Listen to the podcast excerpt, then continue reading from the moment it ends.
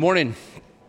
Oh, it's good to see you. It really is. Um, missed you last week, and uh, always like to say thanks to Mark who uh, shared message. Uh, I know God was doing some amazing things in his life and his world, and so Mark, thanks for uh, for uh, filling in uh, last week. I had a chance to kind of pull away and, and do some preparations, actually, for some teaching that'll lead us up to Easter. Actually, kind of excited about that. But today we're going to start a, a, kind of an Advent series. We're calling it the Gifts of Christmas. And if you do have your Bibles, we're going to be in, in a kind of an unusual place for Christmas, but we're in an Old Testament book called Ruth. And I'm going to give you a little extra time to go there because that's probably where the pages are stuck in your Bible.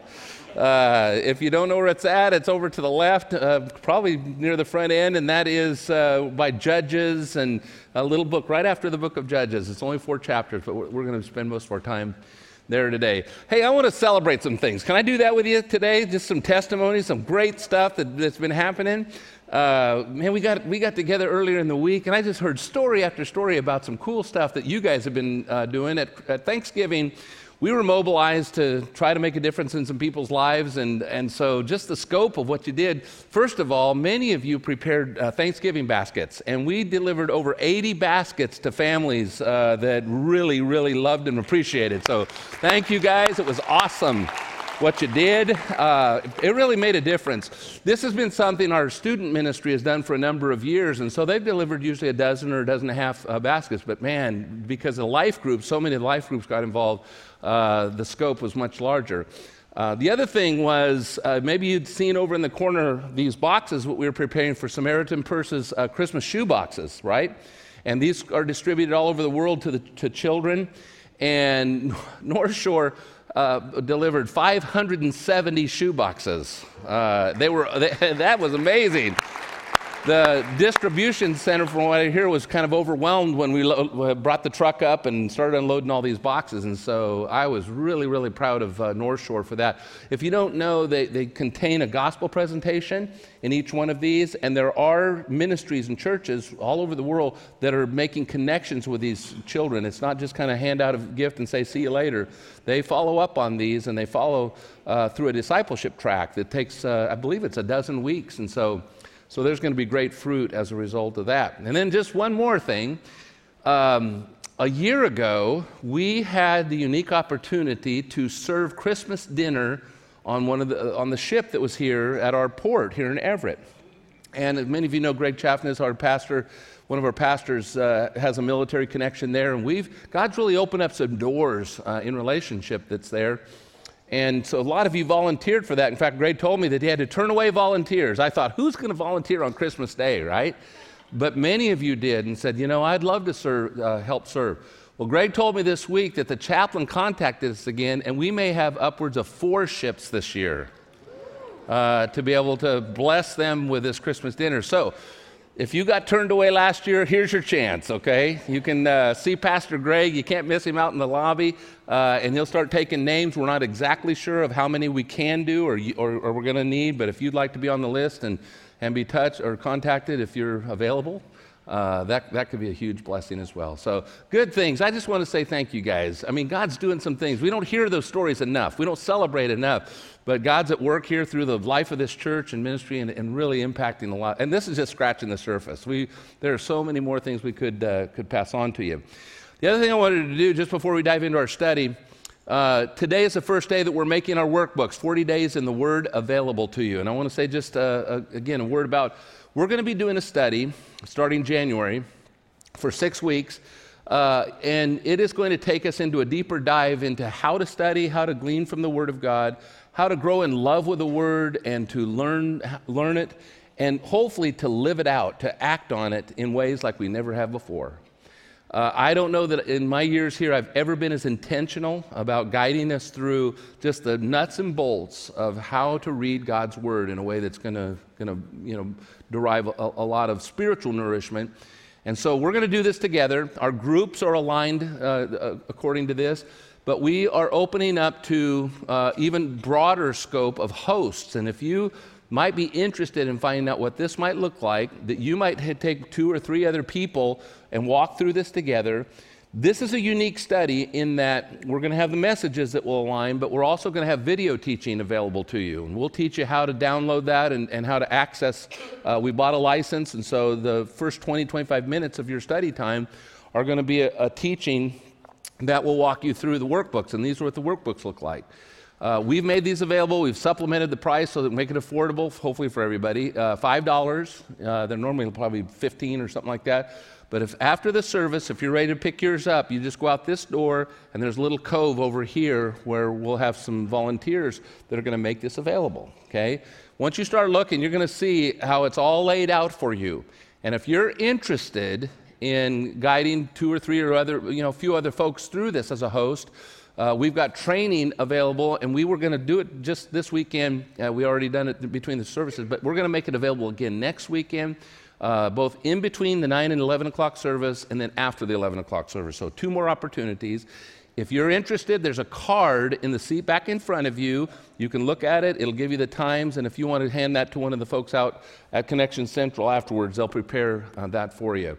Be praying for this. I, I'm convinced, I really am, that nothing will change your life more and transform you spiritually than uh, growing the habit of studying the Word of God and then putting it into practice. That is how lives change. And there's many of us here this morning that have never taken that step of faith. You depend on somebody else to do that for you, like me or uh, uh, maybe your group leader or whatever. But you've never gone to the Word yourself on a consistent basis. And if that's never been modeled for you and um, and, and I know I grew up that way. I never had anybody that really modeled, and that's a hard habit to develop. And friends, a habit doesn't develop one week or two weeks. That's why we're doing 40 days. That's about how long it takes to really get something into your life and in, into your habit. And so uh, be praying for this. I think this could, this could have an impact on North Shore like nothing we've ever done before. So we're looking forward to that after the first of the year, okay? Well, we are in the book of Ruth. And uh, as you can see from uh, the title today, uh, we're talking about the gifts of Christmas, and we're talking about hope today. Uh, what a wonderful word, but yet, when you think about it, there's a lot of folks who are desperate for hope. Wouldn't you agree? I'm talking to a lot of folks who are going through some pretty tough times. And that is the one thing that I just, I just really felt the Lord drawing to, to offer some, some hope, even through the Word and through what God's activity is in our lives. And there's a great story we're, we're going to be looking at. But so I was kind of going down this road. I, I got to think the other day, Annette and I were out on a, we do a date night, you know, usually Friday nights. And, and so uh, we were just talking, and she says, What was your favorite Christmas? And, and it got me thinking, and, and so that kind of spurred on a little conversation. We didn't do it then, but I thought subsequently, what was my most disappointing Christmas? Do you have one that kind of, um, kind of rises? What was your most disappointing Christmas?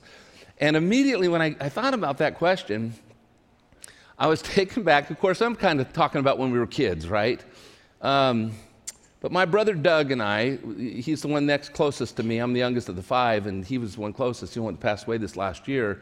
But Doug and I would be, uh, be at home on Thursday nights when my folks would go to choir practice. They were part of the Methodist church, and they were in the choir. So every Thursday night they were gone. That's when we got in our most trouble, by the way while they were gone. And uh, about three weeks before Christmas, I remember us going snooping around the house and in the closets and, and looking to see if there were any, any presents we might be able to find and what was up. And sure enough, we looked under the, I looked under the bed. I can still visualize going under my folks' bed, and there it was, and they were unwrapped. And, and I just remember thinking, why did I do this? Because for the next three weeks, it took away all the anticipation. But, but you know, really, the truth is, it took away any hope. You, you kind of knew what was there, and yeah, it was okay, but there was no anticipation, no hope, uh, you know, for something that you really, really wanted, or you know, to think about that. And of course, you can't tell your parents, you know, that you found it, and that you need to get me something else because now I know it. You know, that doesn't work, right?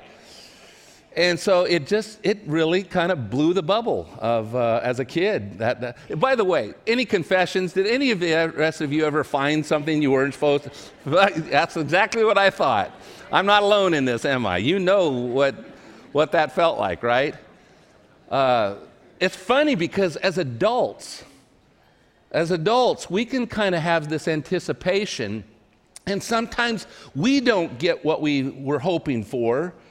And, you know, just the truth is, it still disappoints us. We just hide it better. We disguise it better, though, as adults, don't we? I remember as a kid, there were two categories of gifts that we would get. There were the kind that you needed, and then the kind that you wanted, right? And they weren't the same usually, right? What you wanted, you, you know, it, it's like like I want I want a, an iPhone. You say, you know, for Christmas, and then you get the box and it's just the right size, and it weighs just about the right, and you've got this hope and anticipation. You open it up, and it's it's nose clippers or something like that, you know. you know those super duper kind that go where no hair has ever gone before, right? you know what I'm talking about, and. Um, and, and you kind of just get deflated and you're thinking, oh man. And yet, uh, the question I kind of want us to wrap ourselves around today is, is when, when something like that happens in life, when life throws something at you, that you, it's like a, you, you know, you were hoping for this, and then all of a sudden you open it up and boom, man, it wasn't what you, what you expected, it wasn't what you wanted. Does that impact your hope? You know, on an ongoing basis, on a long term basis. Some of you this year has been really tough. And I've walked down the road with many of you this year, and as, as life just, just happens, you know, there, there, I know there's probably some young adults here that have finished college and you're looking just for that right job, and that job hasn't unfolded yet the way that you dreamed or, or, or really wanted. Some couples are here today, and they hope by this Christmas that you'd be pregnant or that you'd have a baby and that hasn't happened. And, and it's just kind of, it's, it, it's kind of aching your heart. Some of you have gone through the pain of miscarriage. And it's a very private thing, but boy, it is a, it is a very, very painful time. And this season, for whatever, it just kind of accentuates some of the losses. Some of you have lost loved ones. This week, uh, we've got a family uh, from our, our our church here that um, on Tuesday found out that they lost their daughter to a car accident back in Wichita. Their middle daughter, uh, Paul and Heather Warns, and we just want to keep them in our prayers. It's just nothing harder, nothing, nothing worse than that. And, and yet, you know, the list could go on and on and on. These scenarios could, could go on. And yet, the real question is, is not that these things are going to happen to us and, and that they're going to, going to hit us hard sometimes, but the real question is how do we respond to them?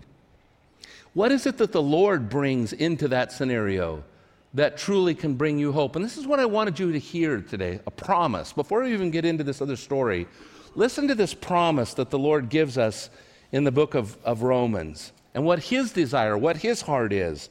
Romans 15 13, it says, May the God of hope fill you with all joy and peace in believing so that by the power of the Holy Spirit you may abound in hope. Friends, He's not going to just dole it out, just drop by drop. He wants us to abound in hope. And yet, t- today, in all honesty, does that describe where you're at? Maybe you came in today with some of those same challenges, losses, discouragements, setbacks, whatever. Do you have the hope that the Lord is offering?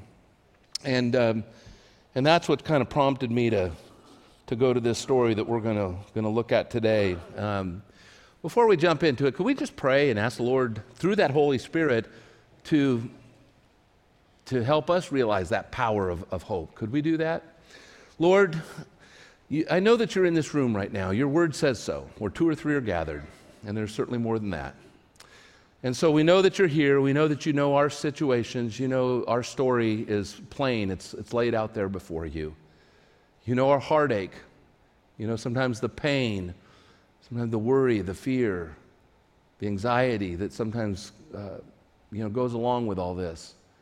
And over and over and over again, Lord, you try to remind us that, that you're in control, that all things that we uh, encounter, somehow can be orchestrated to work for your glory and for your good and for our good. What we need, not necessarily what we want, but what we need. So today I just pray that somehow you will take your word, uh, kind of fashion it and fit it just for our heart and our situation today. And that when we go from here today, we will have our heads lifted high in praise as we look to you, um, the author and the finisher of our faith, that we just trust you'll use your word to increase. So, this is what we ask for. In Jesus' name we pray. Amen. Amen. We are uh, we're in this little book of Ruth. It's only four chapters long. And if you're not familiar with it, uh, it is a book that was written around the time of the Judges. And in the sequence of, of uh, Israel's history, the judges uh, were kind of the first medium in which God used to instruct his people and guide kind of the governance of the people. Israel would probably be called a theocracy. In other words, God was their ruler, God was their, their authority, but he used his instruments, and in this season it was called judges. This is like Gideon and Samson and, uh, uh, and then eventually Samuel. So it precedes the period of the kings. Remember, it was Samuel that they, they got to basically identify their first king, Saul, and then David and on. So that's the period that we're looking at. And as the curtain kind of opens up, if you're looking at uh, the sequence or the outline that uh, you got, the first thing you notice that there was a famine in Israel. Uh, look at verse 1. It says, In the days when the judges ruled, there was a famine in the land. And a man of Bethlehem in Judah went to sojourn in the country of Moab, he and his wife and his two sons. Well, the name of the man was Elimelech, and the name of his wife was Naomi. And the names of his two sons were Mahlon and Chilion, and they were Ephrathites from Bethlehem in Judah. And they went into the country of Moab, and they remained there. Okay? Let me, let me pause there just a moment and give you a, a bit of a background so you can appreciate who these people are. First of all, they're in the promised land. Okay, Bethlehem, you know, just, uh, just uh, south of Jerusalem, a few miles, uh, small village, and uh, a famine comes on. We don't know. It doesn't say whether that was due to judgment. Often famines were sent to get their attention, and, uh, but times were hard. Usually, when there wasn't enough rain or water, then of course the crops wouldn't grow and they wouldn't be able to sustain themselves. What I find interesting about this story, and you wouldn't know this unless you kind of dug a little deep into the meaning of these names that you're given. The dad's name was Elimelech, and it, and it literally means God is my king. God is my king. Now the irony is, is Elimelech doesn't act like God is his king because he takes his family from the promised land and he moves them over to Moab. Now that says something. Uh, I don't know if you understand, but Moab, throughout all of Scripture, is basically synonymous to the enemy of God. It's used almost symbolically. Whenever you hear Moab, you just know that's God's enemy. You've heard me maybe mention uh, Psalm 60 before. I think I, I reference it there. But it says uh, in the psalm, it says, and God used Moab. He says, Moab is my wash basin. Now, what does that mean? He means that sometimes God uses his enemy to purify our hearts. And has anybody ever had that happen? Where he brings somebody into your life and, and scenario that you just, man, you can't stand. And yet God uses that very thing to teach you his grace and his love. And he kind of, it's like a, a refiner's fire and it perfects you, it purifies you. Moab was used in Israel just like that, multiple times. He would allow the enemy to come and overtake Israel to get their attention and draw them back to God and to purify them. That's Moab. But they're foreigners, they're pagans. And Elimelech moves his family to Moab to kind of bail them out, if you will, of their circumstance. He wasn't, he wasn't trusting God. So that's kind of, you can just kind of read, even by the suggestion there. Naomi's name means pleasure or uh, sweetness. Okay, tuck that away because that'll come back in just a moment. But her two sons, this is what gets me. Her two sons' name were Mahlon and Chilion. And you know, you know what the sons' names mean? Mahlon means sickness, and Chilion means dying. Now, how would you like to name your kids? Sickness and dying. It's kind of like, hey, I want you to meet my son, pneumonia, man. Here, okay. I want you to. Uh, it, does, it, it doesn't make sense. And I, I would just advise you that's probably not good names to, you know, name, name your kids, especially in light of what happens. And so, what, what does happen? Let's pick up the story in verse 3. Um, It says, But Elimelech, the husband of Naomi, died, and she was left with her two sons. Well, these took Moabite wives, and the name of one was Orpah, and the name of the other was Ruth. I don't know where they get these names from. Orpah. It's like something from Lord of the Rings or something like that, you know? I, ooh. Um, but Ruth, okay, and she's going to be kind of our heroine. Um, they lived there about 10 years, and then both Mahlon and Chilion died so that the woman was left without her two sons and her husband. Guys, this is about as bad as it gets right here. Okay? It's not only does she lose her husband, you know, kind of her source of, of security and provision and all of this, but then it would pass on to her sons, and now her sons are gone. It's almost like the story of Job, isn't it? Where it's just like one after the other. Everything's just kind of wiped out. And what do you think Naomi must be thinking about now? She's thinking, what in the world have we done? We left our home, we left our family back in Bethlehem. Yeah, times were bad, but now it's a lot worse.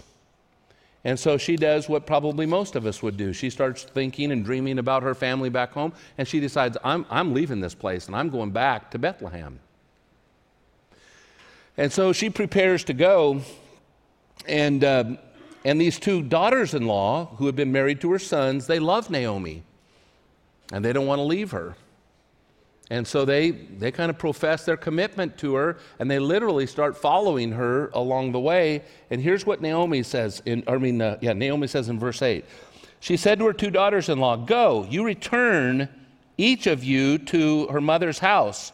May the Lord deal kindly with you as you have dealt with the dead and with me. And, um, you know, she, she's saying, just go, go back to your own home. Well, Orpah took her up on this, but Ruth makes a statement that I think should be right up there at the top of the list of great faith statements.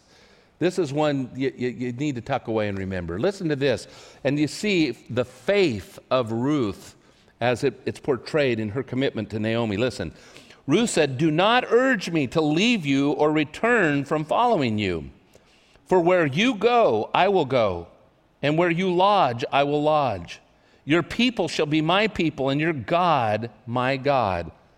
And where you die, I will die, and there will I be buried. May the Lord do so to me, and more also, if anything but death parts me from you. And when Naomi saw that she was determined to go with her, she said no more. Isn't that great? What a great, great statement of faith. Some of you recognize that phrase, by the way. Tell, you know, kind of tell death to us part. Where would you hear that? at a wedding, right? And in vows that, that we would take, and yet that's between a husband and a wife. Just think about this. This is not a husband and wife, this is a, a daughter in law and her mother in law. That kind of. Can you imagine at a wedding ceremony getting to a point and you turn and you face the parent, you know, or the in law and say, Wherever you go, we'll go, man. We'll be there right with you. Wherever you. We, that, that tradition did not gain any traction, right? but we do it as a married couple and, and that's the faith statement that Ruth makes. And Naomi basically says, All right, all right, you're going to come with me. And so they make their way back to Bethlehem. And by the way, just to give you some perspective geographically, it's not that far. In fact, you can see Moab from Jerusalem. In fact, there's some spots even in Bethlehem, which isn't far from Jerusalem, where you can see the mountains of Moab. They're just on the other side of the Dead Sea. You've heard of Mount Nebo where, where Moses died? That's part of Moab. And you can see the top of that. You can see that from that area. So it's not that far, but she makes her way back.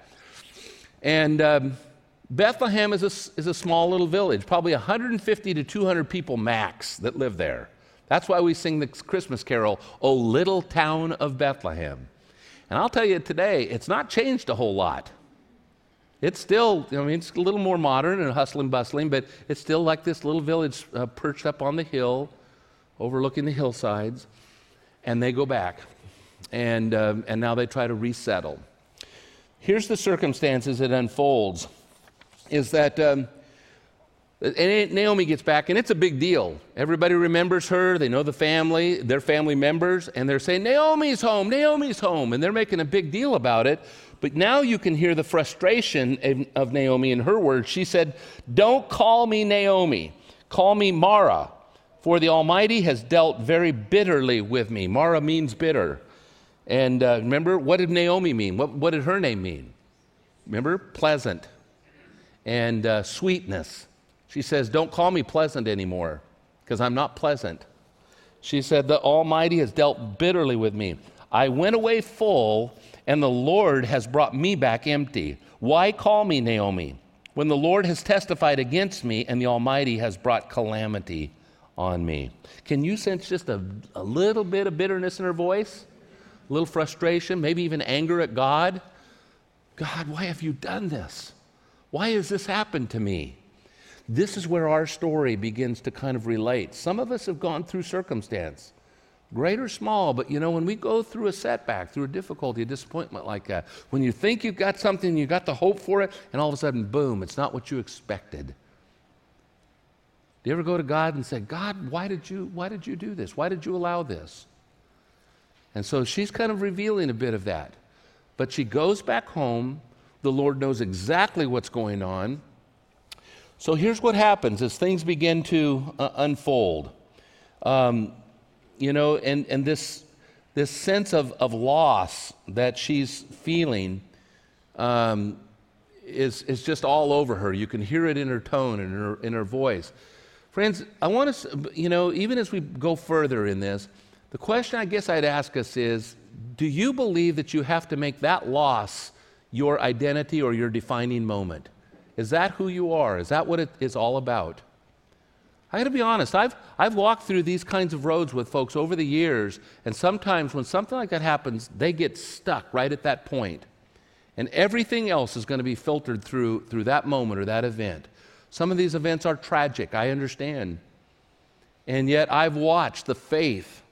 I've got some that are very close and I've watched their faith as they haven't let that moment define them. They've moved on in faith and in trust in God, even in the worst possible scenarios that life can throw at you. And Naomi is at that point right now. Some of you may be at that point right now, but here, here's what unfolds. Here's how the story continues. Ruth, the next scene opens up, and we find her on the fringes of a, of a field uh, picking up grain that, that is left over. And in case you're not, under, you, are not aware, in Israel, they had laws and the, they didn't really have social security system. They didn't have welfare. The, what they did is they said, if you've got a field of crops, you would leave the margin around that field open and not harvest that, but you would leave that open for those who don't have enough and who could go and glean from that. So here's Naomi, and that's exactly what she's doing. It's not a very glamorous picture, quite honestly of this young lady that's doing this. It'd be uh, comparable today to somebody picking up aluminum cans on the side of the road. And you're just kind of thinking, wow, is that, is that what they've kind of resorted to? But she's out there doing this because, you know, they got to live. And unbeknownst to her, there's a guy that's the owner of the field that is watching her. He is a, he is a, a wealthy, single, Jewish man, faithful, and he's watching her and uh, doesn't know the whole background or the story, doesn't know that she's a Moabite, which is, again, remember, keep just always tuck away, enemy of God, foreigner. But here she is, and she's gleaning from the field. Well, Naomi starts getting her little wheels spinning. And maybe we would call it playing Cupid. That's kind of what we say today. She's going to try to try to kind of manipulate or maybe put some of these circumstances together.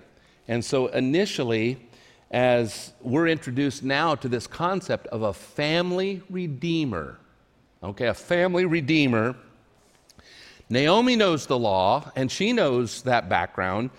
And so she says, she goes, she had a relative of her husband's, a worthy man of the clan of Elimelech, whose name was Boaz.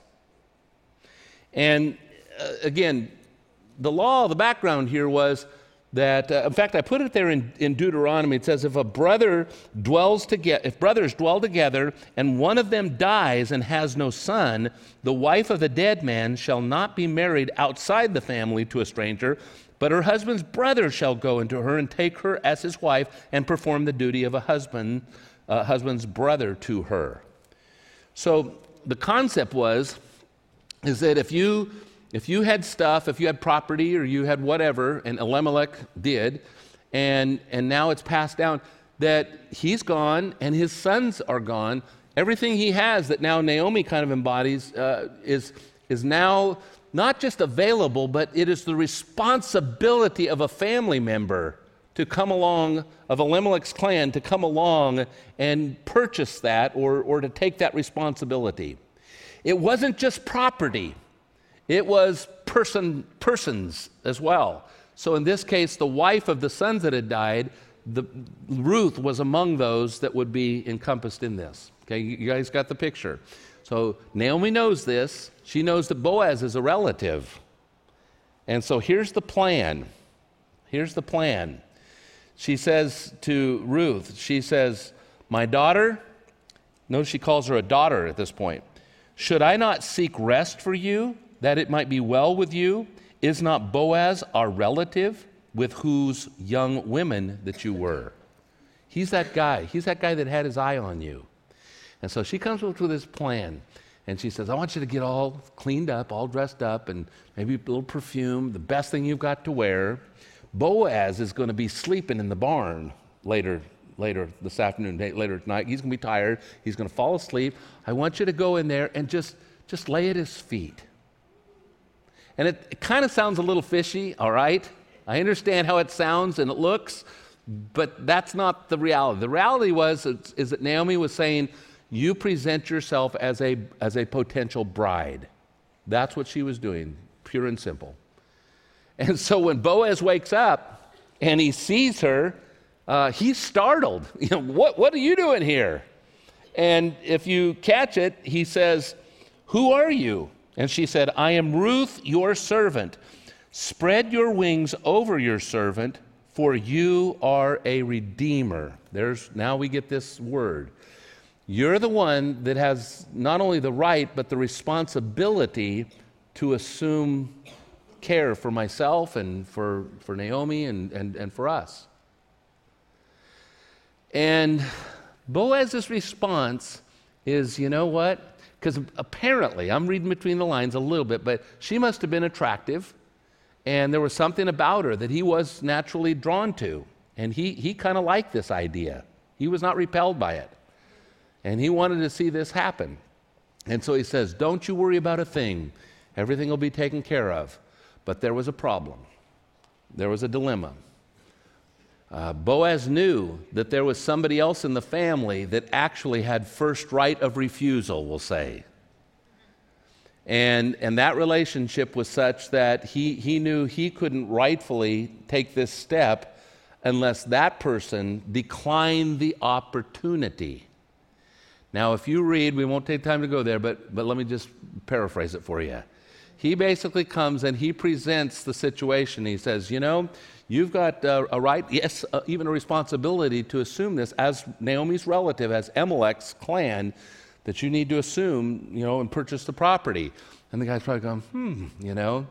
But then he kind of throws in this. He says, but if you do that, you're also going to have to assume this Moabite woman, this, this foreign, this pagan woman that she brought with her. Now, I don't know if he hadn't seen Ruth or whatever, but but it'd be like if you were selling your house and you say, "Man, I got a great deal on this house. It's cheap. It's uh, man, you can't pass it up." But there's this mother-in-law suite up here in the corner, and the mother-in-law's got to go along with it. All right, you see what I'm saying? You kind of, kind of, okay, you can get this, you know, very cheap, but you're going to have to take this. And I think he presents that, and the guy says, "You know, after second thought, I think I'm going to pass on this one." And Boaz is probably inside leaping for joy because he really wanted to, to marry Ruth. And so that's exactly what happens. He becomes the family redeemer. And what a beautiful story.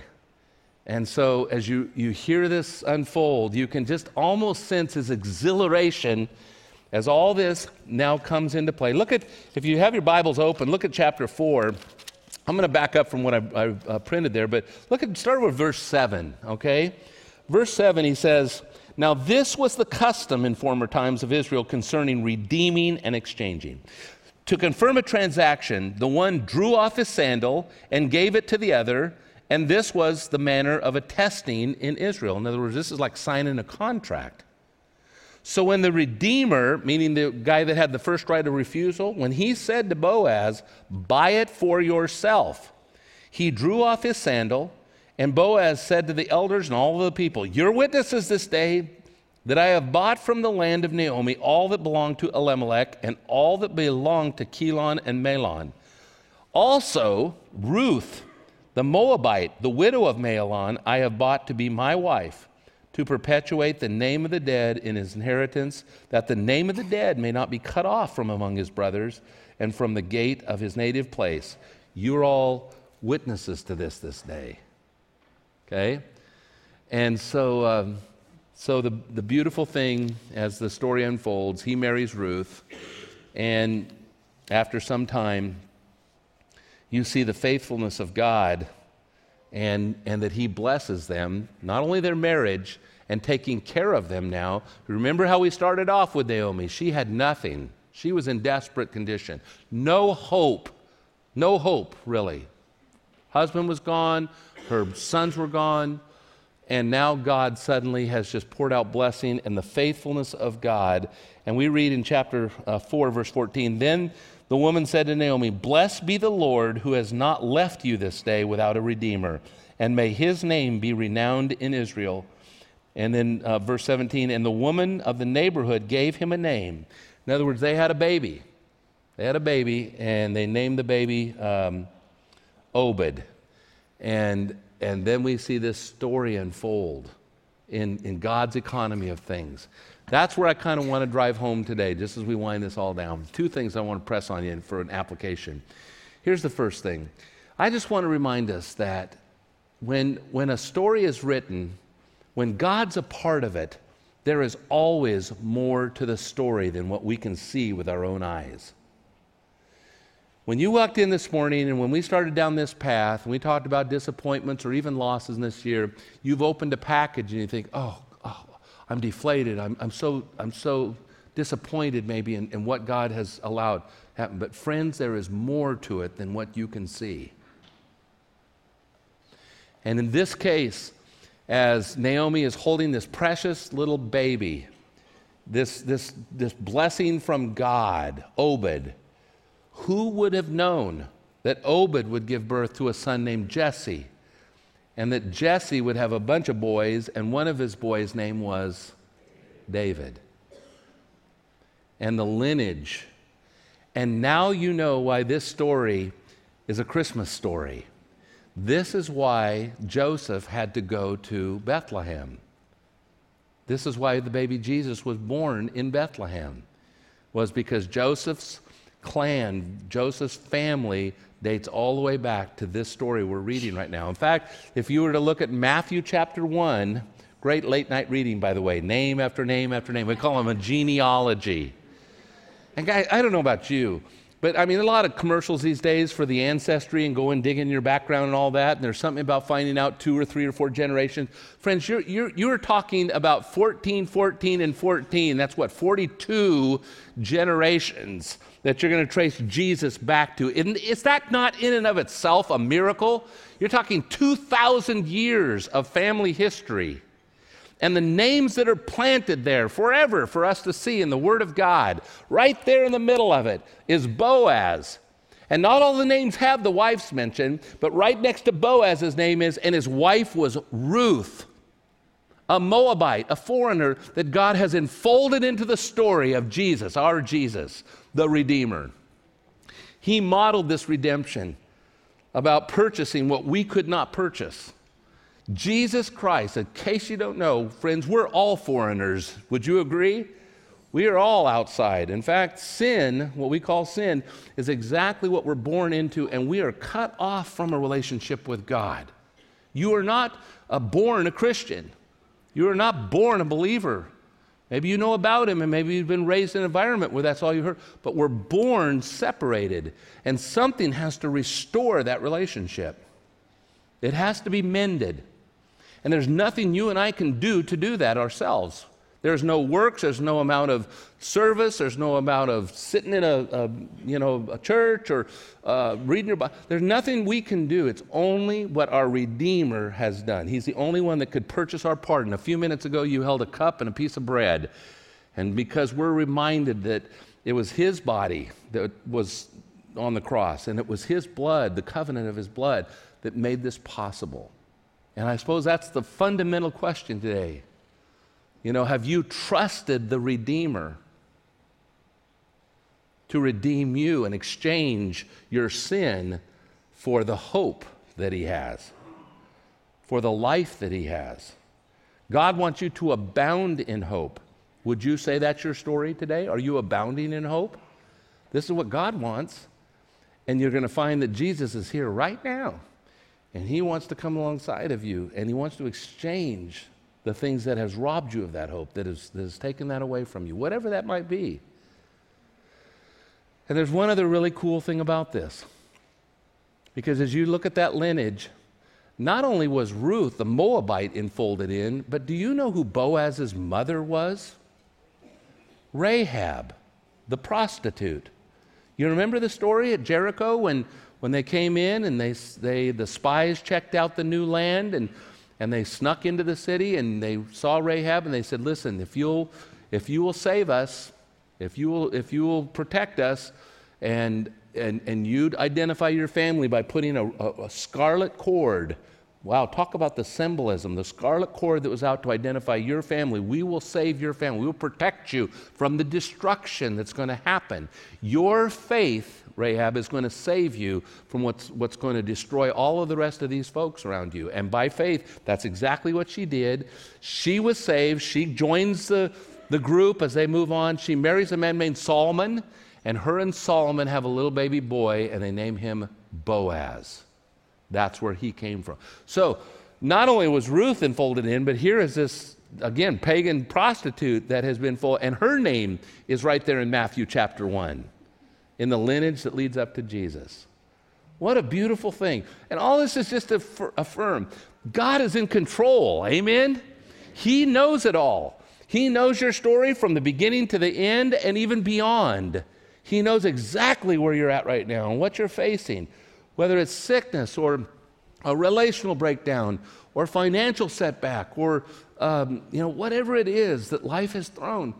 He knows this and he cares about you and He's got it in His hands, in His control, if we will trust Him as our family Redeemer. He wants to do that. And today, as we just begin to close in prayer, I'm just hoping that your trust, your faith will be put into Him, that, that our eyes are focused on Him. He is faithful. We're going to profess that through a song in just a moment. He is faithful, and we're going to be in a posture, a position of waiting upon Him for what He wants to unfold in our lives, your lives and mine. So let's stand together and I want to pray over you and we'll move into that time. Whatever God may be saying to you today, let's commit it to Him. And if you're here today and perhaps you've never trusted Jesus as your Redeemer, as your Savior, you know, today as, as I pray, maybe there's a portion of this prayer that we'll just talk with you. And maybe today's that day you want to profess that faith in the Lord. Let's, let's do that. Lord, thank you so much that you hear us, that you uh, care about us, that you love us with an everlasting love. You are in this room right now. What an exciting thought. You know our thoughts, you know our deeds, you, you know our setbacks and our losses and our pain. You know everything about it. Nothing has caught you off guard. Sometimes we treat you that way, like, Lord, do you really know what's going on? And like Naomi's frustration, we'd say, Oh, you've, you've delivered us a, a bitterness. But we see how this was redeemed in exchange for a story that just is nothing less than amazing. And I'm praying over each one here, every man, woman, and child that is in this room, that they have, they have reached out and trusted you for that, that very redemption that you offer to exchange our, our loss for what is, what is so much more gain. That you ex- exchanged our disappointment for joy. More than anything else, Lord, that you ex- you've exchanged the death that is a result of sin in our life for a new life that is found in Jesus Christ. This morning, as we're quiet and this, our heads are bowed, I just ask you have you ever trusted Christ for what He's offered you? Scripture says He's standing at the door and knocking on the, your heart. And just, He's not going to tear it down, but He'll come in at your invitation. Have you ever invited Him to come in? Maybe today's the day that you just want to say in your heart of hearts, Lord, I'm coming to you today and I lay my life before you. I'm inviting you into my heart. Today I'm trusting you for my salvation. I believe in you, Jesus. And I'm asking you to forgive me my sin. Would you give me the power from now on to live in a way that, that's going to please you? I give my life to you today in Jesus' name. Thank you, Lord. When you hear those prayers, I know that lives are changed, transformed like nothing else could. So I just pray we'll see the fruit of those decisions that even were made today. We wait on you, Lord. We stand before you with, with everything that we've got, and we want to lay it at your feet and exchange it for the hope, the hope uh, that you bring us, even this Christmas. We do this all in Jesus' name. Amen.